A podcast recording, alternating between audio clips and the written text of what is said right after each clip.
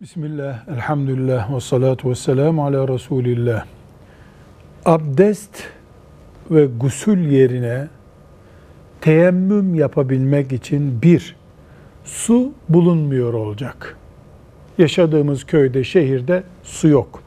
İki, su var. Mesela depoda kalmış, elektrik olmadığı için suyu çekemiyoruz. Suyu alma imkanımız yok. Üç, soğuk var suyu ısıtma imkanımız yok. O şekilde suyu kullansak hasta olacağız. Dört, sağlığımız su kullanmaya müsait değil. Egzama var. Cilt hastalığımız var veya doktor su değdirmeyeceksin demiştir. Bu durumlarda teyemmüm yapılır. O teyemmümde gusül veya abdest ne için yapıldıysa onun yerine geçer. Velhamdülillahi Rabbil Alemin.